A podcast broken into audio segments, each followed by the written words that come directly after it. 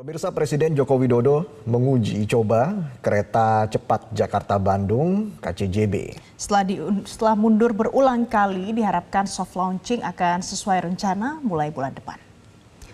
Presiden Joko Widodo berangkat melalui stasiun KCJB Halim pada Rabu pagi sekitar pukul 9 waktu Indonesia Barat menuju ke stasiun Padalarang dengan waktu tempuh 28 menit dengan kecepatan hingga 351 km per jam.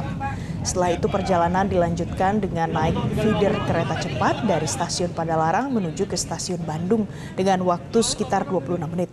Jadi total waktu tempuh Jakarta ke kota Bandung adalah sekitar 50 menit. Setelah uji coba ini, soft launching pengoperasian kereta cepat ditargetkan dimulai 1 Oktober secara bertahap, mulai dari 8 perjalanan di bulan Oktober. Lalu pada November bertambah menjadi 28 perjalanan dan pada Desember 40 perjalanan, serta Januari 2024 mencapai 68 perjalanan kereta.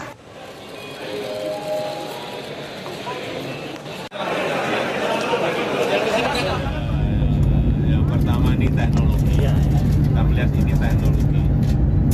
Tapi yang kedua juga jangan dilupakan keamanan dan keselamatan.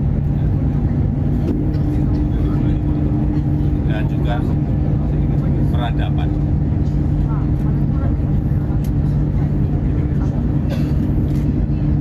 Jika kita punya sekarang MRT, LRT, ada kereta cepat ini kalau semua diintegrasikan dengan kereta bandara dengan Transjakarta kita akan bagus mengurangi kemacetan di Bandung dan di Jabodetabek.